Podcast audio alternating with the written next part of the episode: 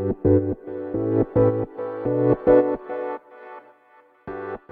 はようございます。なつきです。今日はテーマについてねお話ししていこうと思います。テーマって、まあ、活動テーマとかですよね。今日お話しする内容は。うん。あのコンセプトというか、まあ、肩書きとかもそうなんですけど、えーと、なぜこの話をしようと思ったかというとあの最近ねインスタグラムの DM でやり取りすることが多いんですねあの新しい方と。うん、で DM でやり取りしてそこからあの個別相談、えーと、お申し込みしたいですっていう形の流れが多いんですね。でそうなった場合まあ相談前に相手がどんな方かなって、まあ、アンケート書いてもらったりとか、うん、であとはその相手のねあのアカウントを見てプロフィールとか、まあ、見たりするんですけどその時にねあのテーマ活動テーマがね分かりにくい人が多い。テーマって言ったらおかしいかな。まあ肩書きとかね。うんどういう活動をしてるっていうのが分かりにくい人がねめちゃくちゃ多いんですよ。でその分かりにくい一番の理由はうんまあ理由っていうかね、えっと、一番多いのはやっぱりあれこれ書きすぎちゃってる人かな。うんあれもこれもできますみたいな。例えばえっ、とヨガやって市中水面もやってスピリチュアルもできるしマインド講座もやってますみたいな方が、まあ、いらっしゃるんですよね。うんで私これなんぜ思うかっていうと、まあ、本を書く時もテーマを必ず一つに絞るんですよね。うん、やっぱりあれこれ書くとう、えーと、結局何の本なんだろうってなっちゃうからねそう一つに絞るしう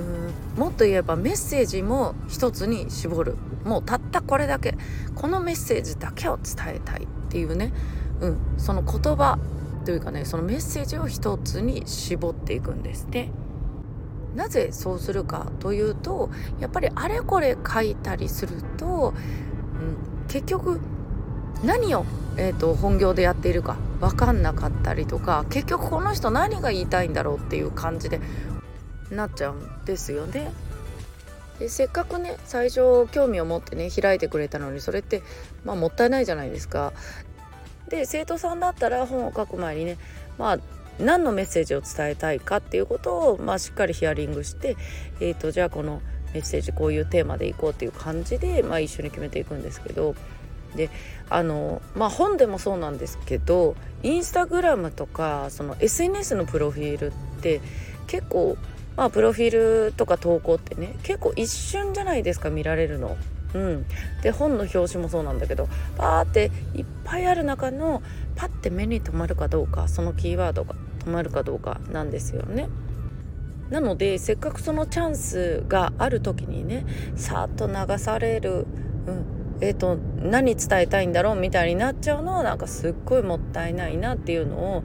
うん、感じますね。私もなんかメッセージのやり取りしてて何かしら相手のね活動を知ろうと思って見てプロフィールのリンクとかも見たりするんだけどうんもう何て言っていいかわからないぐらい その活動内容とか、うんえーと、やってることが多すぎるっていう方がね結構いるなっていうのを思いますね。でやっぱりもう一個はその中でも、えーと、難しい言葉を使いたがる、うん、難しいっていうのはちょっとおかしいかな、えーと伝わりにくい言葉をあえて使う人いますよね。造語にしたりとかうーんちょっとあの分かりにくいような言葉自分のオリジナルの言葉作ってみたりとか。まあそれはそれぞれでいいんだけどやっぱりプロフィールとかってその